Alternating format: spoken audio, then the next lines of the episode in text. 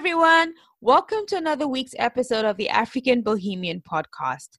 This week, we chat to Wawira Njiru, founder of Food for Education. Food for Education is a nonprofit that provides food for children in a local district of Kenya. Having seen the direct effects of extreme poverty and hunger in her community, Wawira decided to do something to change this. Armed with passion and desire to change the plight of children, Wawira started Food for Education to ensure that no child has to learn on an empty stomach. Since its launch in 2012, Food for Education has provided hundreds of meals for school children in Kenya.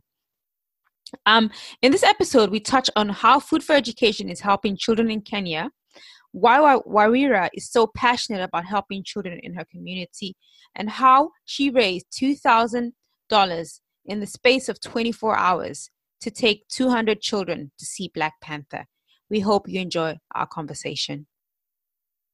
Thank you so much, Wawira, for joining us for this week's episode of the African Bohemian podcast. Uh, could you introduce yourself to our listeners and tell us a little bit about what you do?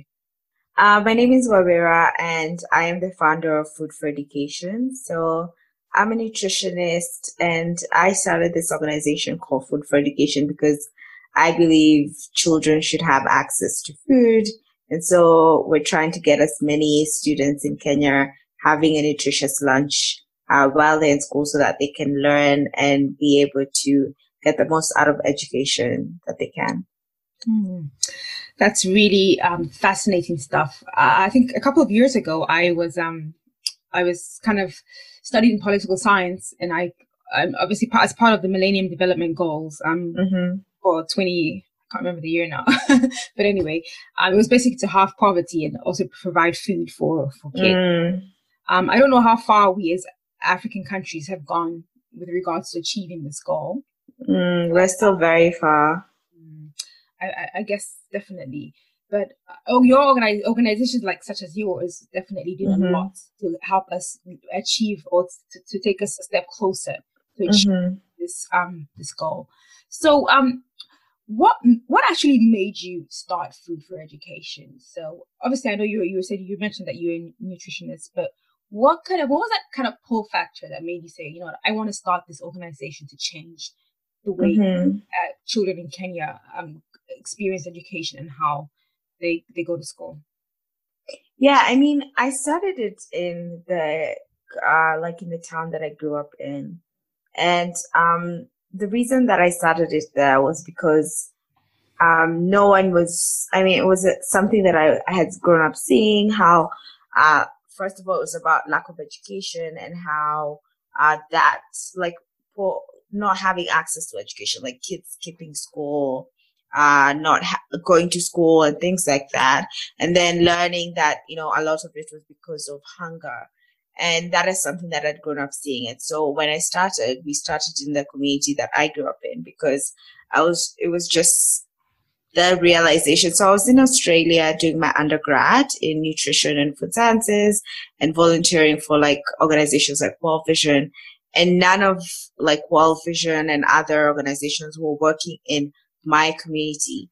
And so I started it because no one else was doing something where I came from. And and so I wanted to do something there. And that was the thing for me that it was like, if no one is going to do something about this, I might as well do it, do something about it. Yeah.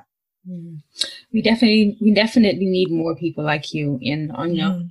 on, on the continent of Africa doing things and, um, changing, um, just basically, basically the way children um, so their lives and just the way they have they have access to basic because these are basic necessities mm-hmm. that it's pretty much is the, the, difference between life and death and many people many children go without and it's the leading factor why a lot of kids kind of drop out of uh, of school mm. um, hunger hunger poverty um, just so many so many reasons mm. so um in terms of your your foundation food for education mm-hmm so how how how is it kind of structured? So how exactly do you select what um schools to go to to distribute food and how do you how is the program kind of how is the program how do you how would you sort of oh, I mean just talk us through the program and how how it's kind yeah. of yeah um, so we are um, we provide meals to students in. So we started in one school when we started. We were providing 25 meals when we started in 2012. And the reason we were providing 25 meals is because we didn't have the money or the capacity to provide more. And also we wanted to test if the food would make an impact on their education. And so, um, we, we started with a small kitchen where kids from one of the schools that was, we, we built a small kitchen in our church, uh, in, uh, the community I grew up in, the church I grew up going to. And what we do is the children would work to the, would walk to the church and eat. And so uh, in 2016, we built a bigger kitchen in the school. And so kids mostly came from that school and we expanded to schools to three other schools around to provide meals to those. So how we select the schools is based obviously on need and also proximity to our kitchen because we provide meal, we produce meals in one kitchen and then transport the meals to the other kitchens. And also we, um, we also run our business, which is our food delivery and catering business in Nairobi. And we cater to corporates and uh, private institutions and use the profits to subsidize the meals to the students in, um, in the schools that we work in. So we're kind of structured as a hybrid, having the for-profit that subsidizes the meals at our non-for-profit. So that's how basically everything runs from day to day. Yeah. Um, you actually just kind of touched on my next question, which mm-hmm. was basically um, how do you get funding for this amazing project that you are doing in Kenya? How do you get mm-hmm. funding for it? What organizations have kind of partnered with you, or is it pretty much from subsidies that you get from local government or the governments in general? Yeah, well, the government doesn't fund us. That's one. Uh, we're looking at how that can happen but uh, we get funding from we have a local company uh, called Tatu City that gives us some funding to run. They actually cover the cost of two of the schools that uh, we work with, and then we also have people who donate uh, money like regularly, like just monthly donations, or some people do it, you know, one-off donations and things like that. And then also we have parents who contribute. So the children who are not sponsored by the corporate, uh, most of them contribute a cost to the meal. It's a very minimal cost. And so that helps cover uh, part of the cost. And then also we have our business. So we've tried to make the different uh, parts of the puzzle fit in to be able to provide the meals to the kids. Mm. Well, um, I think one of the the the ways I kind of find out found out about you um, was mm-hmm. through your your feature on CNN with yeah yeah Black Panther. Um, mm-hmm. Um, tell us a little bit about that. How did you get featured in uh, on CNN, and how were you able to kind of raise the money for these wonderful kids to see the movie Black Panther? Yeah, I mean, so the idea started with me being just a lonely ass person and wanting to go see a movie, and I was like, I don't want to go alone. So I was like, oh, what if we go with the kids? And I thought about taking a few kids because that's what like I could afford. I couldn't take all the 200 that we ended up taking. So I was like, um, what if I, I, I called the cinema and I asked them like, can you give me like discounted tickets if I can bring like a hundred children here? And they said, yeah, well, we can give you discounted tickets. So we, I, I said like, I wanted to raise $300, uh, to take a hundred kids to just get the tickets because one ticket the cinema was selling to me at three dollars and I would have used that. I, would have paid for the transport and they wouldn't get any stacks. Like it was just get them there. I'd pay for transport and then, uh, see if like the, let them watch the movie. And so I just put up on my Facebook and I was like, Hey, I want to do this thing and my Twitter, which doesn't have that many followers. I don't know how it went viral, to be honest. And mm-hmm. uh, all of a sudden, like all these people are like really random people who I didn't know are like, can I send you money? Can I send you money? Can I send you money? So the good thing about Kenya is that we have M-Pesa, so people can send money quite quickly. And so I think in 24 hours, we received 200,000 shillings, which is $2,000, having set out to raise 300 and raise $2,000 in 24 hours. So we ended up taking 200 kids and they all got snacks. You know, they just had the best experience watching it. And then um, I didn't even contact CNN. I think the theater is the one that contacted CNN. But I was just like sitting in the movie and someone said, Oh, CNN wants to interview you. So I just stepped out and I did an interview on CNN. And that was basically how it went. Um, it was a really great experience. I mean, the kids loved it. And um, like a few days later, they had a drama festival thing. Like they were they were doing all this kits and plays and things like that. And the teachers did say that they were way more confident having seen Lupita on screen and all, you know, the beauty of Black Panther. Yeah, so it was just like an amazing experience for them and the whole entire experience and everyone who made it happen. Yeah. Mm.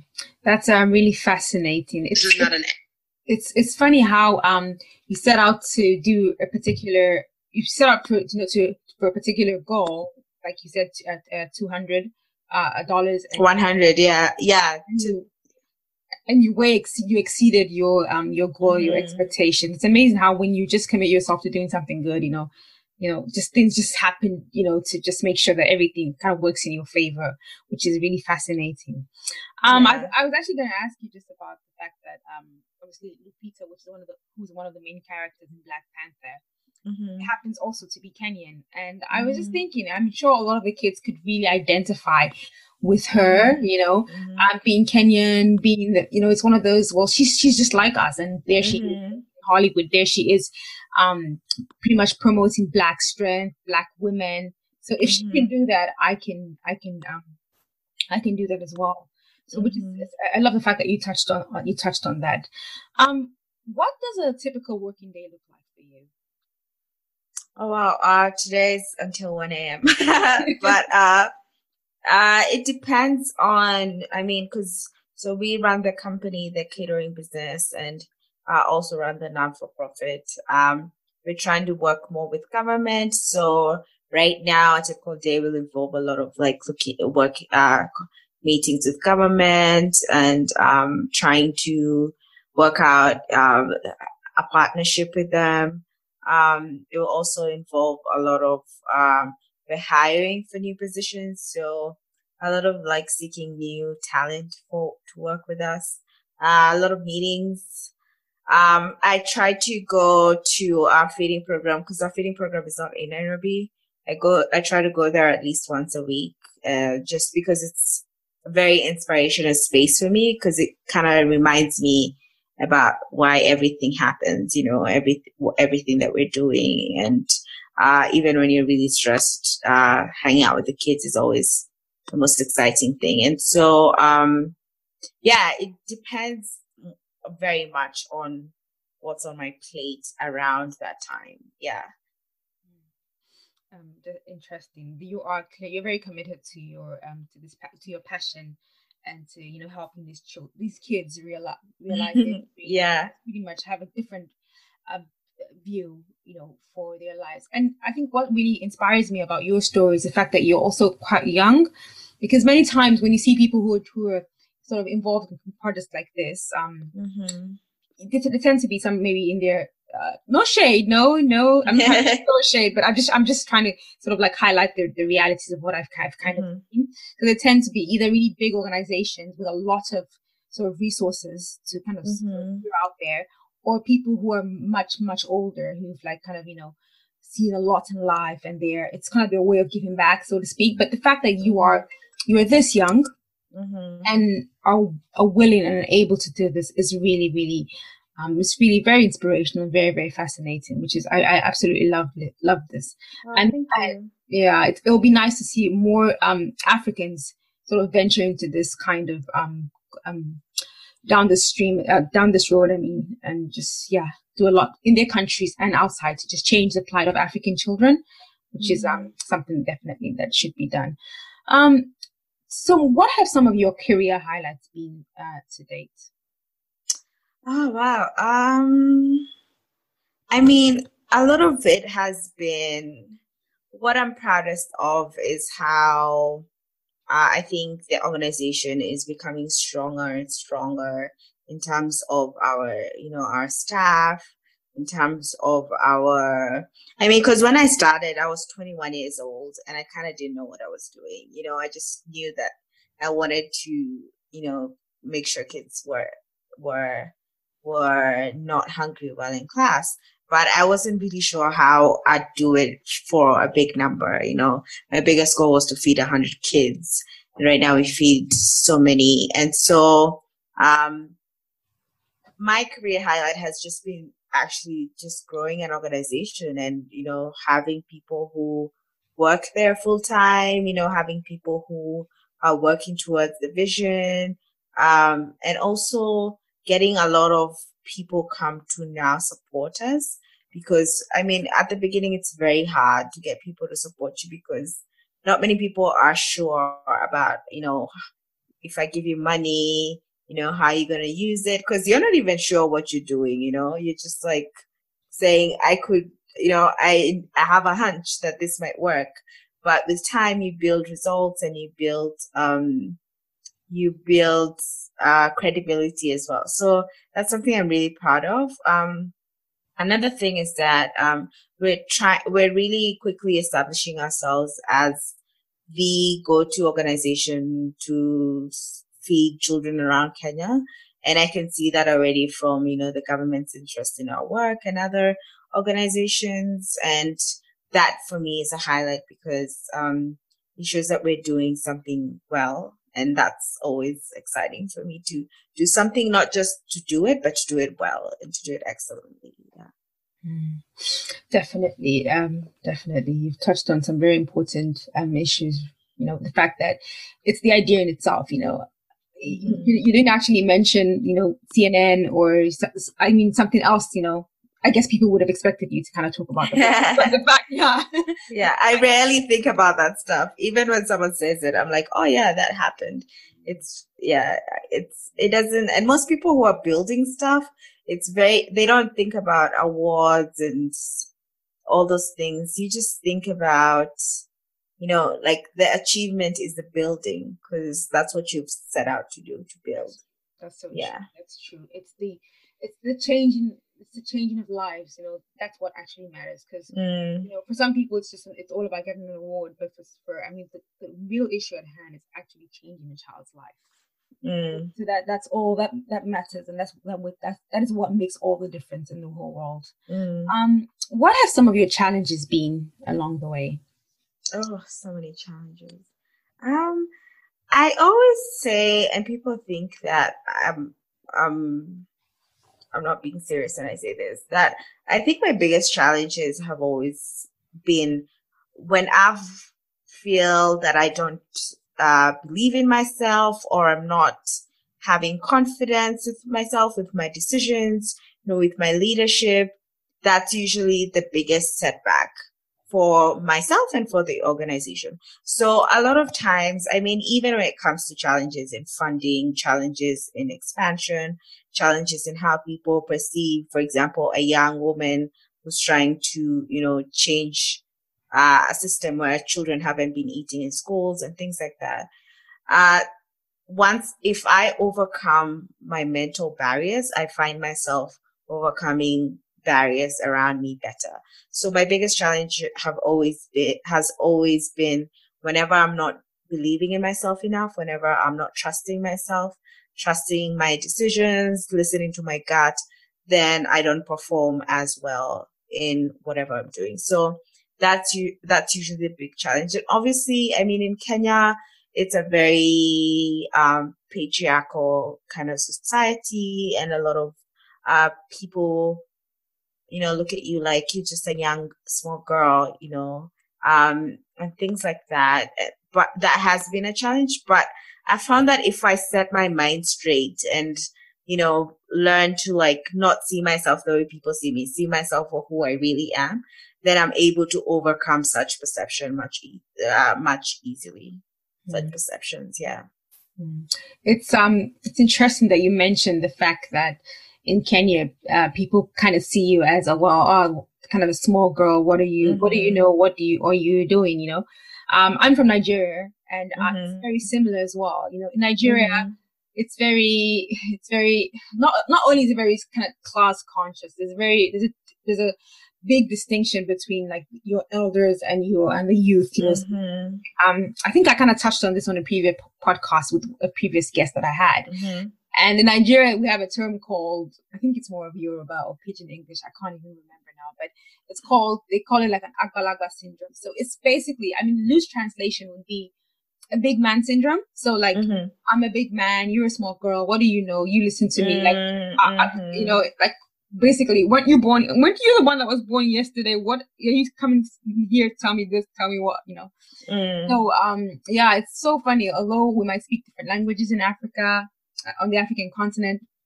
Um, we have there are so many things that are similar about different African societies. Um, y- yeah, and we are we are we um, maintain our kind of uniqueness. So it's very kind of fascinating to um to see. Um, I wanted to ask you as well. Obviously, mm-hmm. as someone of African descent, being Kenyan, and you mm-hmm. have um, studied you've studied it in Australia, you've mm-hmm. traveled around the world. Mm-hmm. How, how would you say being of African heritage has influenced or infused your journey so far? Oh man. I mean, I don't think I'd be uh, doing this if I wasn't I mean, I love this continent. I love this country in like an unhealthy way, in a way that I, you know, when so there's this Kenyan band called Sauti Sol, and they always sing the song "Live and Die in Africa," and I'm always like, "This is my shit," because this is how I actually feel. Like I want to live and die in Africa, and I feel a great sense of responsibility. I mean, live and die in Africa in the sense that uh, even if I'm not physically here, I want to be working towards making Africa a better place. And um, for me, being of African heritage gives me a big sense of purpose because there is so much to be done and there is so much that needs um, that there's so many opportunities and there's so much that's going wrong too. And that means that I have, you know, I have a place. I have a place in terms of I can do my little thing and it's going to make an impact. So, uh, that's really important to me in terms of knowing that I'm in a place where I can contribute and that effect will mean a lot for my people and for the people of this country and this continent. Yeah. Hmm. Fascinating, very insightful.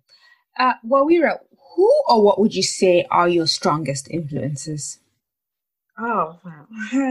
I mean, I have um, incredible female friends. And those are some of my biggest influences in terms of they really uh, ground me and really um, teach me how to, you know, I don't know, have more confidence and have more faith in myself because it's it's really inspiring when you live life with women around you who are just breaking down barriers and who are just being so authentic with themselves. And that's some of my greatest inspiration just the people around me the women around me uh, from outside my circles i mean i look up to people like I mean, she's passed away, but people like Wangari Maathai. Um, I remember watching Wangari Maathai's interview, uh, documentary, sorry, um, just when I was starting Food for Education. And I remember feeling a great sense of I felt her burden. Like the way she described how work was more of like, this is, I doing this because I believe in the future of this country and I want to contribute to it. And I felt that very strongly as well. Like I was doing it because I believe in the future of Kenya and I want to contribute to it. And so I, I think like, uh, what I really admire about her is where her work stemmed from. It didn't come from oh, I know, you know, like as you said, like now I'm gonna give back. I've just built all this wealth and things like that. But it's about, and there's nothing wrong with that. But for her, it was about, I believe strongly in what I'm doing and in the future of this country. And I believe that if we don't save trees, if we don't plant trees, if we don't save the environment, then the future of this country is not going to be what I envision it to be. And I really, really believe that uh, someone's work should stem from a sense of a vision, you know, a vision that they have. Yeah. Mm-hmm. Yeah, she was um definitely a fearless mm-hmm. environmentalist. Uh, she was a feminist. She was very, very strong, and she influenced people all around the world, not just in mm. Kenya, but way um much much further afield. Um, yeah, I don't think she I don't think she has she had an idea of like basically how much like her work meant to people around the world. Yeah, it's um she's definitely I mean her lot her passing was a huge loss to Africa to the African yeah. Yeah. Um how in your opinion would you say um kind of the, the non-profit organization has changed in the last few years that you've started uh, food for education how how our organization has changed no um, just generally basically how uh, how non-profits in general because you are looking at food for education basically giving children food mm-hmm. um, the other the other organizations out there that are doing maybe one or one thing or the other. But mm-hmm. how would you say in general that the whole kind of landscape? Do you think there's more work being done? Do you think it's less, or do you think um, where do you think people, um, organizations are kind of falling short, and where do you think they're they miss their they're hitting the right mark?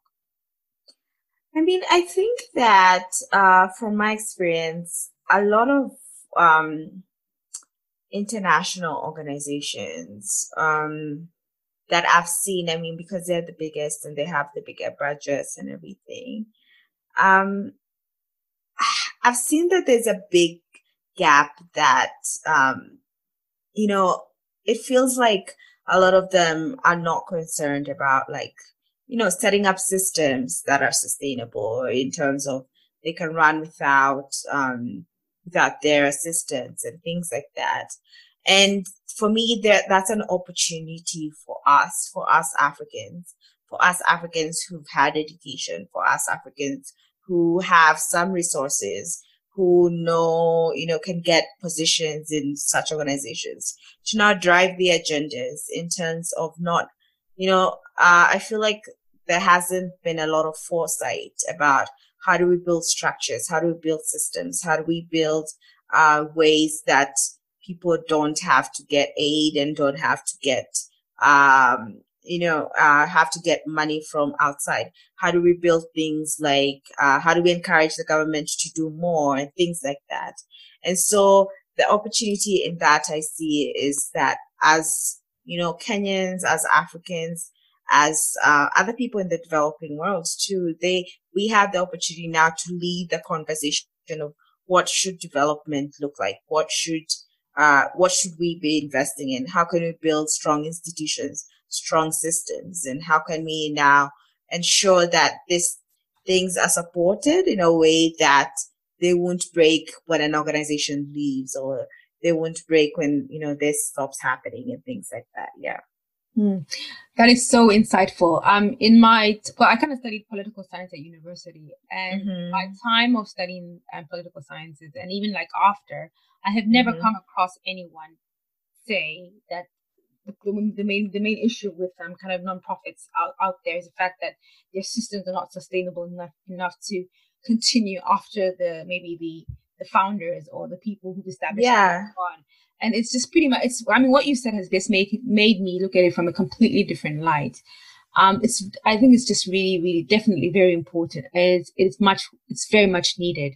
Um i think i heard i heard something along the lines a few probably a few weeks or a few years ago i can't even remember now but um they said that the measure of a good leader or good leadership is basically when um you create a system you know mm-hmm. in which it becomes kind of sustainable you know or, yeah some, yeah, just along, yeah. along along those lines, so that even when you're gone, the system maintains itself and the system can continue to run. Yeah, and I mean, I always look at it like I'm very pragmatic. I'm like, I'm not going to be alive forever. I'm going to die someday. Or, you know, I, I want to do other things with my life and things like that. And I don't want an organization that runs on, you know, Wawira, or I don't want to be in anything that runs just by me. I want something that runs by itself. And I feel like that is a, also it's like less stressful when things are not running, you know, they depend on you completely. So I think that it's very important to build systems that can run and can exist without us. Yeah. Um, it brings me to my next question. Mm-hmm. Um, I was going to ask you, how would you say social and digital media, uh, what role would you say it has played in helping you reach your audience? The reason I ask this question is because um, I guess in this day and age, many people feel that social media is is pretty pretty much used for entertainment and it's used a lot for by influence social influences. But mm-hmm. I mean, your your kind of field or your kind of sector is completely different. It's not for entertainment. This is these mm-hmm. are these are matters of life and death. Mm-hmm. Um, how do you think, or how, what would you say, social the role that social media has played in you in helping you reach your your audience? Yeah, I mean, um, so we get a lot of uh funding still through like crowdfunding, not necessarily like um saying like, can you give us money for this? But I mean, people who follow our pages, they still send us money and you know, they'll see a picture and decide to give us money. So social media has really helped us in terms of fundraising and, um, you know, getting awareness about the work we do and things like that. Uh, building awareness because traditionally, you know, if you have no way to communicate, if you have to go through traditional, uh, media, media sources, media avenues, it becomes difficult because you can't afford to buy like you know, primetime TV or something like that, right? Eh, uh, by a commercial or something like that. And so, um, it's, it's very much easy because it helps you bypass traditional uh, gatekeepers of power who are like, you know, media owners and things like that. And also, um, I think it's also brought, uh, it, it's helped us build community of people who are doing the same, who are interested in our work, and also inspired other people to start their own things. And, you know, by sharing our journey, my journey, you know, and other people sharing their journeys, you know, someone else sees and they feel like, you know, if like the other day, I remember I was saying how I had a really hard day and I was just like, today is such a hard day. And I got so many messages of people saying, "Oh my God, I had a hard day too," or you know, this is this is what happened, and they were all just like, like that feeling of I'm not alone. Like everyone's has bad days some days, and it's fine.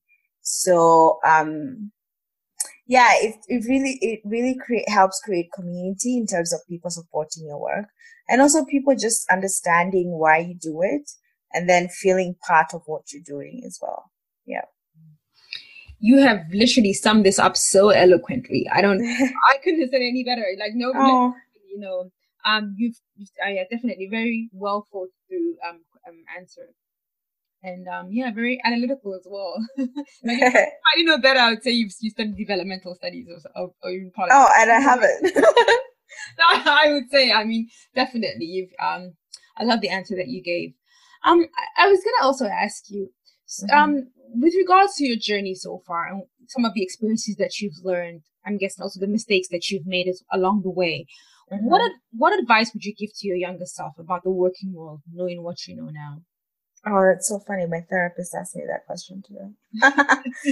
uh, so I guess to my younger self, um, the advice was would be that it, it's going to work out eventually. I think that when I was younger, I was very stressed out. Sometimes I do get stressed out right now still, just wanting to know, you know, when is this going to happen? You know, I'm putting in all this work. You want to see a result soon and, you know, you want to like get something happening quick, you know? And so, um, what I'd, I'd tell my younger self is like, let it take its time. Like, just grow when you're supposed to grow uh, because growth comes with pain you know um there are growing pains and things like that and you might not be ready for them at that time so just let yourself take the steps that you need to step uh, to take uh, learn get the disappointments that you need to get i mean even right now like i had applied for an opportunity last week and i didn't get it and before i used to be very like i'd i'd take it as a reflection of who i was you know just like a self-worth issue and now that i'm older it's more like oh, maybe it just wasn't a good fit, you know, or maybe this happened. Like I'm way more like it probably didn't happen for a good reason. And the way I've learned that is that the things that have I've thought I, I have thought our disappointments have even have ended up being something that if we got it, it wouldn't have been a good thing for us. You know, it could have probably been like diverted us from our mission or things like that. And so, um, yeah, I guess to my younger self, it would be about just relax, just let it be as it is. Take, continue working as hard as you are, and it's not going to happen. It's all going to come to you when it's meant to. Mm, definitely. Um, as you were talking, I was just thinking to myself about the kind of generation that we live in right now. And mm-hmm. I was just mm-hmm. wondering, it was just kind of like a monologue I was just sort of happening in my head. Mm-hmm. I was wondering to myself, do you think it's one of the like drawbacks or disadvantages of, of being being a millennial or just growing mm-hmm. up millennial times that we kind of want we, we tend to be attracted or we tend to draw towards like instant stuff, you know, like because if you compare yeah. our generation to like our parents' generation, right? Mm-hmm. They kind of like they not only did they, did they endure, they kind of they while during the waiting kind of process of it all, mm-hmm. they, they they persevered and they enjoyed the waiting of it. So such that when they would get something, it was like you know, it was revered, it was very much valued. But um it's funny just we, we constantly we're surrounded by you know even if we may not necessarily subscribe to those kind of values or those ideas mm-hmm. we're surrounded by generation by people that just kind of want instant this you know you go to mcdonald's and you know it's like if your burger takes if it takes three minutes instead of the one minute, you're only like you're freaking out. You're like, I need to be out of this here. Why is it taking so long? You know, I mean, gone are the days where we'd go to a restaurant and wait for an hour or two for you to get a proper meal. Like, God forbid that happens. You know. Mm-hmm. So I don't know. I guess it's I don't know. You can you can definitely um you know share your input here as well. But I was just thinking, I don't know if it's part and parcel of the generation kind of that we find ourselves, you know, in, or if it's just if it's a mixture of just that and technology, technological advancements. I don't know. Yeah. I mean, it's I don't know. I think it's part of that, like the te- like having everything at your fingertips, and you know, um, also the you know just wanting things to happen fast because it looks like everyone is having their life. Like also social media kind of makes you feel like everyone has their life together. So you want to have your life together quick as well. You know, you're just like, I want to post something like be at the Bahamas really fast. So I want to like make money quickly and things like that and grow my business really fast. And I think that, um, I mean, I, I am part of that generation and I've, I've just had to learn from experience that you know life isn't like that. Building a business isn't like that. Building an organization isn't like that. Working with people people are you know people are diverse people are complex and just the whole thing is like you know i like there's this i think drawing of like how success is supposed to be like a graph up but actually it's just like a you know when kids doodle and they're oh, just yeah. like throwing blah blah like yeah. round and round and round, you know, yeah. just whatever. That's what success kind of looks like. Yeah, it's, and, not, it's not linear, it's not straight. Yeah, exactly. And so um I don't know how, you know, how you kind of like can preach that message to people because it's usually like just learn it from experience. Like you're just gonna go through it, fail like so many times, and then you're gonna realize that if I if I keep wanting things to happen so fast, I'm to kill myself because they're actually not going to happen so fast. You know, they're to happen when they're supposed to happen.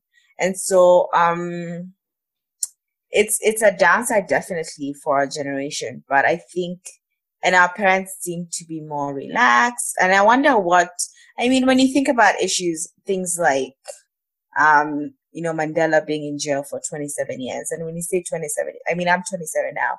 That's my whole life.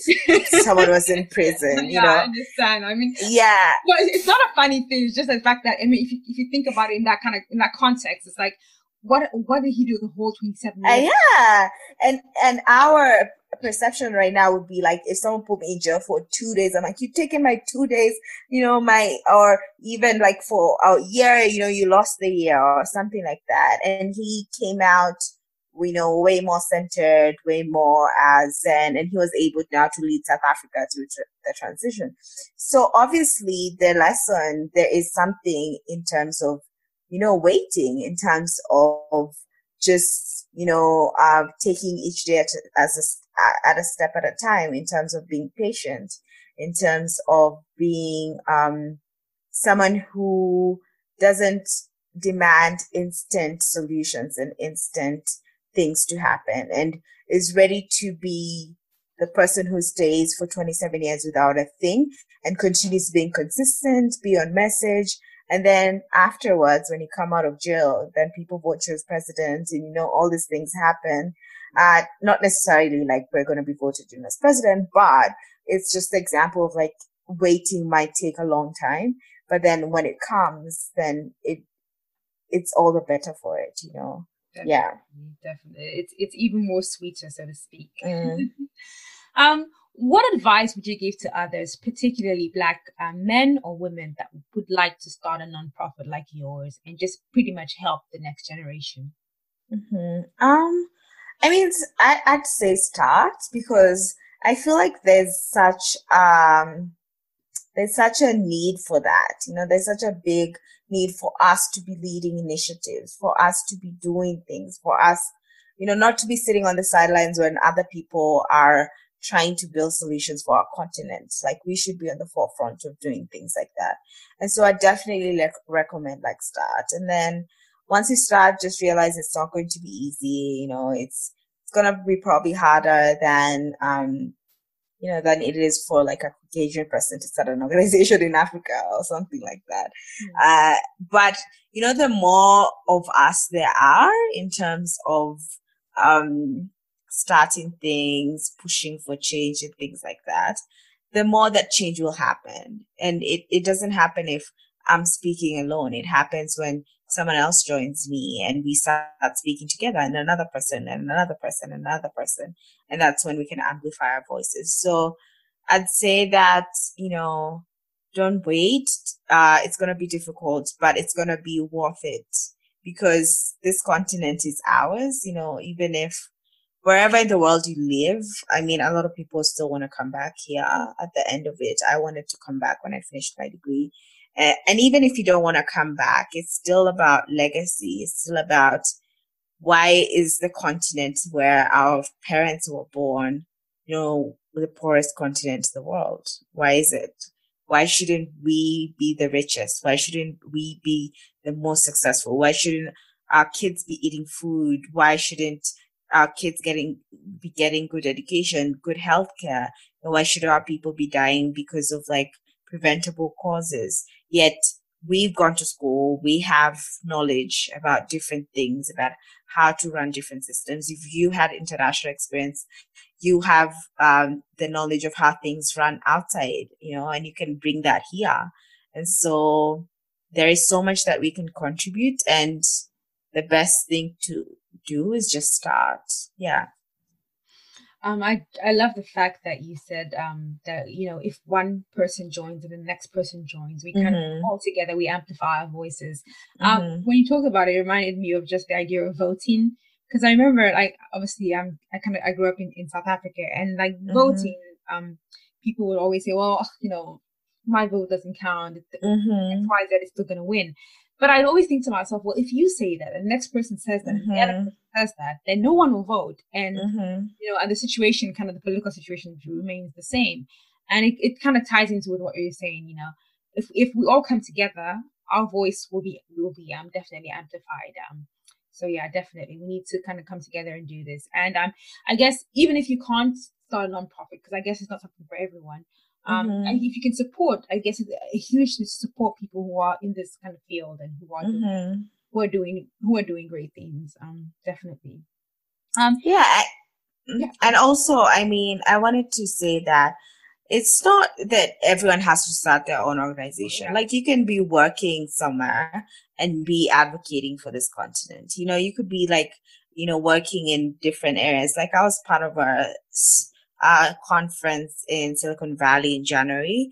Uh, the Af- it was called the African Diaspora Network, and there were all these people, people working in Johnson and Johnson's, people working in Ernest and Young, people working like all over the world and they just come and they basically say where I am, I'm working for Africa. I'm trying to create opportunities for Africa. I'm mm. trying to create opportunities for Africans. And so it doesn't have to be like go out and start your own thing. It can be wherever you are. How can you now use the power and the influence that you have in your space to now build a, a better continent or create opportunities for people from this continent and things like that? Yeah. Yeah, definitely, definitely, definitely. Yeah, I guess every any any little step or any little mm-hmm. sort of counts. Any any way, anyhow, any means. Um, it might even be you know you have a small you live in a small rural com- community in the middle of Scotland, for instance, and then you started this group that helps advocate for for the for Africans um in, in Scotland or whatever the case may be. And like, yeah, I can't think of a more kind of solid example right now, but but yeah, but I, I see I definitely see what you're saying. So like mm. your in your different means, your different ways, and um, everybody can everyone's little contribution goes a long way. Yeah, mm. definitely. Um, if you were not if you had not started um food for education, what do you mm-hmm. think you would be doing? um, I'd probably be working in a job I didn't like. uh, I don't know if I was cut out to be uh, employed at the age that I'm in right now. Uh, I think maybe I'd be building something else. Uh, not necessarily, you know, food for education, but I'd be building something else for for people. Uh, I had a, I mean, I'm very interested in health, so I was doing a master's in public health and um, I really wanted to get into health until I was too depressed by the health system in Kenya. And I decided to stop. But I think I'd be looking at to like how can I build systems for people? You know, I'd just be looking at how can I build because I believe at the end of the day that as Africans, our institutions will save us and it would be a leader. It won't be, uh, you know, a benevolent dictator, some people say we need, or things like that. It's just going to be like building strong institutions and building strong systems. So I definitely be somewhere doing that. Mm-hmm. Yeah. Wow. Um, as we wrap up, can you tell our listeners what life philosophy or quote you live by? Oh wow. um, what do I live by? I think that okay, it's gonna be two different things, and they're gonna sound. I'm not gonna say where they're from because it's gonna sound so. No, I'll say where they're from. One of them is from Rihanna, and um, and she says, "Never a failure, always a lesson." I think she has it tattooed somewhere or something. And for me, that's a very every time I have a failure, I'm always like, not a failure, just a lesson and it's really helped me in terms of deal with a lot of disappointments a lot of things that i could have spent time you know blaming myself or blaming things around me and when i tell myself this is what is the lesson in this it's so much easier to go forward and to deal with that issue and then the other thing that i think about is uh, a lot is about uh, something beyonce said oh, my god i've, I've quoting pop stars. and she says something about power. And I'm, I'm always thinking about this. She says, power is affecting people in a way, I mean, making them stand up with pride and making them live with dignity. And I loved that quote because one of the reasons I started Food for Education and you know, my biggest personal reason was about the indignity that I could see children experience in terms of not having food, which everyone must have to survive. And then that, you know, not giving them the good education opportunities and then them not being able to, um, you know, continue on and have opportunities in life and how that robbed them of simple things like, you know, growing up and getting a good job that you can provide your family for, or you can have a nice house to live in, or things like that. And so I always think of it in terms of however much I'm given, and for you know a lot of in this world, a lot of uh, having resources is very much being a powerful person. You know, person with more resources is more powerful. You know, and so with you know the more opportunities that I have and uh, the more power that I feel like, you know, having different opportunities and things like that. For me, it's like I want to use this to give people dignity, to make them stand up with pride, to make them be able to be proud of themselves and be proud of the lives that they're living and just being able to have opportunities to like feed their families and uh, grow up and finish high school and things like that. So yeah, those are the two life things that um, I I see. I mean, one of them helps me deal with failure, and then the other one helps me see my place in the world more as someone who is just a person who participates in other people's stories so that they can be able to live as the best versions of themselves. Yeah. Hmm. Wow. Um, lastly, where can our listeners find you on social media and how can we find out more about how to support food for education and about your crowdfunding as well? Yeah, um, so we have an Instagram, Facebook, and Twitter page. So on Instagram, it's food, the number four, education. Uh, on Facebook, it's the word four, so food for education. And um, our website is www.food, the number four, education.org.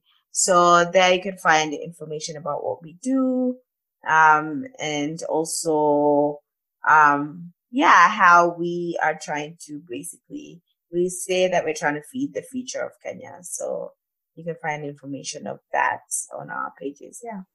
Mm. Um, I'll be sure to include all your social media details on the episode show notes on our website. Thank um, you. Wawira, I cannot thank you enough for coming on the African Bohemian podcast to share your story and tell us uh, um, about food for education. I'm truly grateful. Thanks for having me. Thank you so much. If you enjoyed this week's podcast session, be sure to catch up with us again next week when we speak to another entrepreneurial trailblazer. In the meantime, remember to follow us on social media and subscribe to our blog to stay up to date with the entrepreneurial lifestyle. Until next time, never give up and keep believing.